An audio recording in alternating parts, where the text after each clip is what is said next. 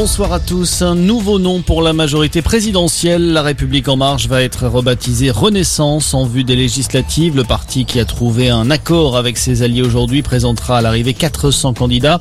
Il y en aura une centaine pour le modem de François Bayrou et 58 pour Horizon, le parti d'Édouard Philippe.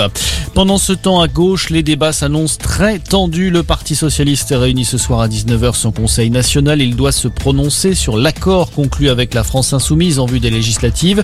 Une alliance qui provoque déjà des remous en interne. Dernière critique en date, celle d'Anne Hidalgo. La maire de Paris a dénoncé le contenu de l'accord sans pour autant vouloir l'empêcher.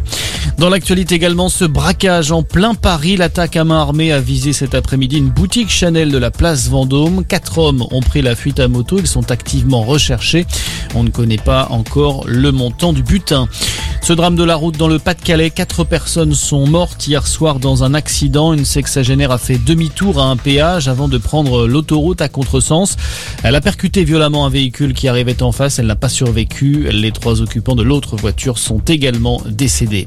La France va apporter 300 millions de dollars supplémentaires à l'Ukraine. L'aide totale de Paris à Kiev atteint désormais les 2 milliards, annonce aujourd'hui d'Emmanuel Macron dans une vidéo diffusée lors de la conférence internationale des donateurs. Sur le front, le cessez-le-feu décrété à Mariupol par la Russie ne serait pas respecté.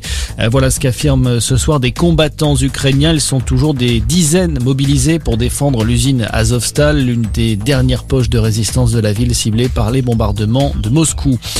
Puis c'était attendu, c'est désormais confirmé. Plus belle la vie, c'est terminé. Le feuilleton star de France 3 va s'arrêter faute d'audience.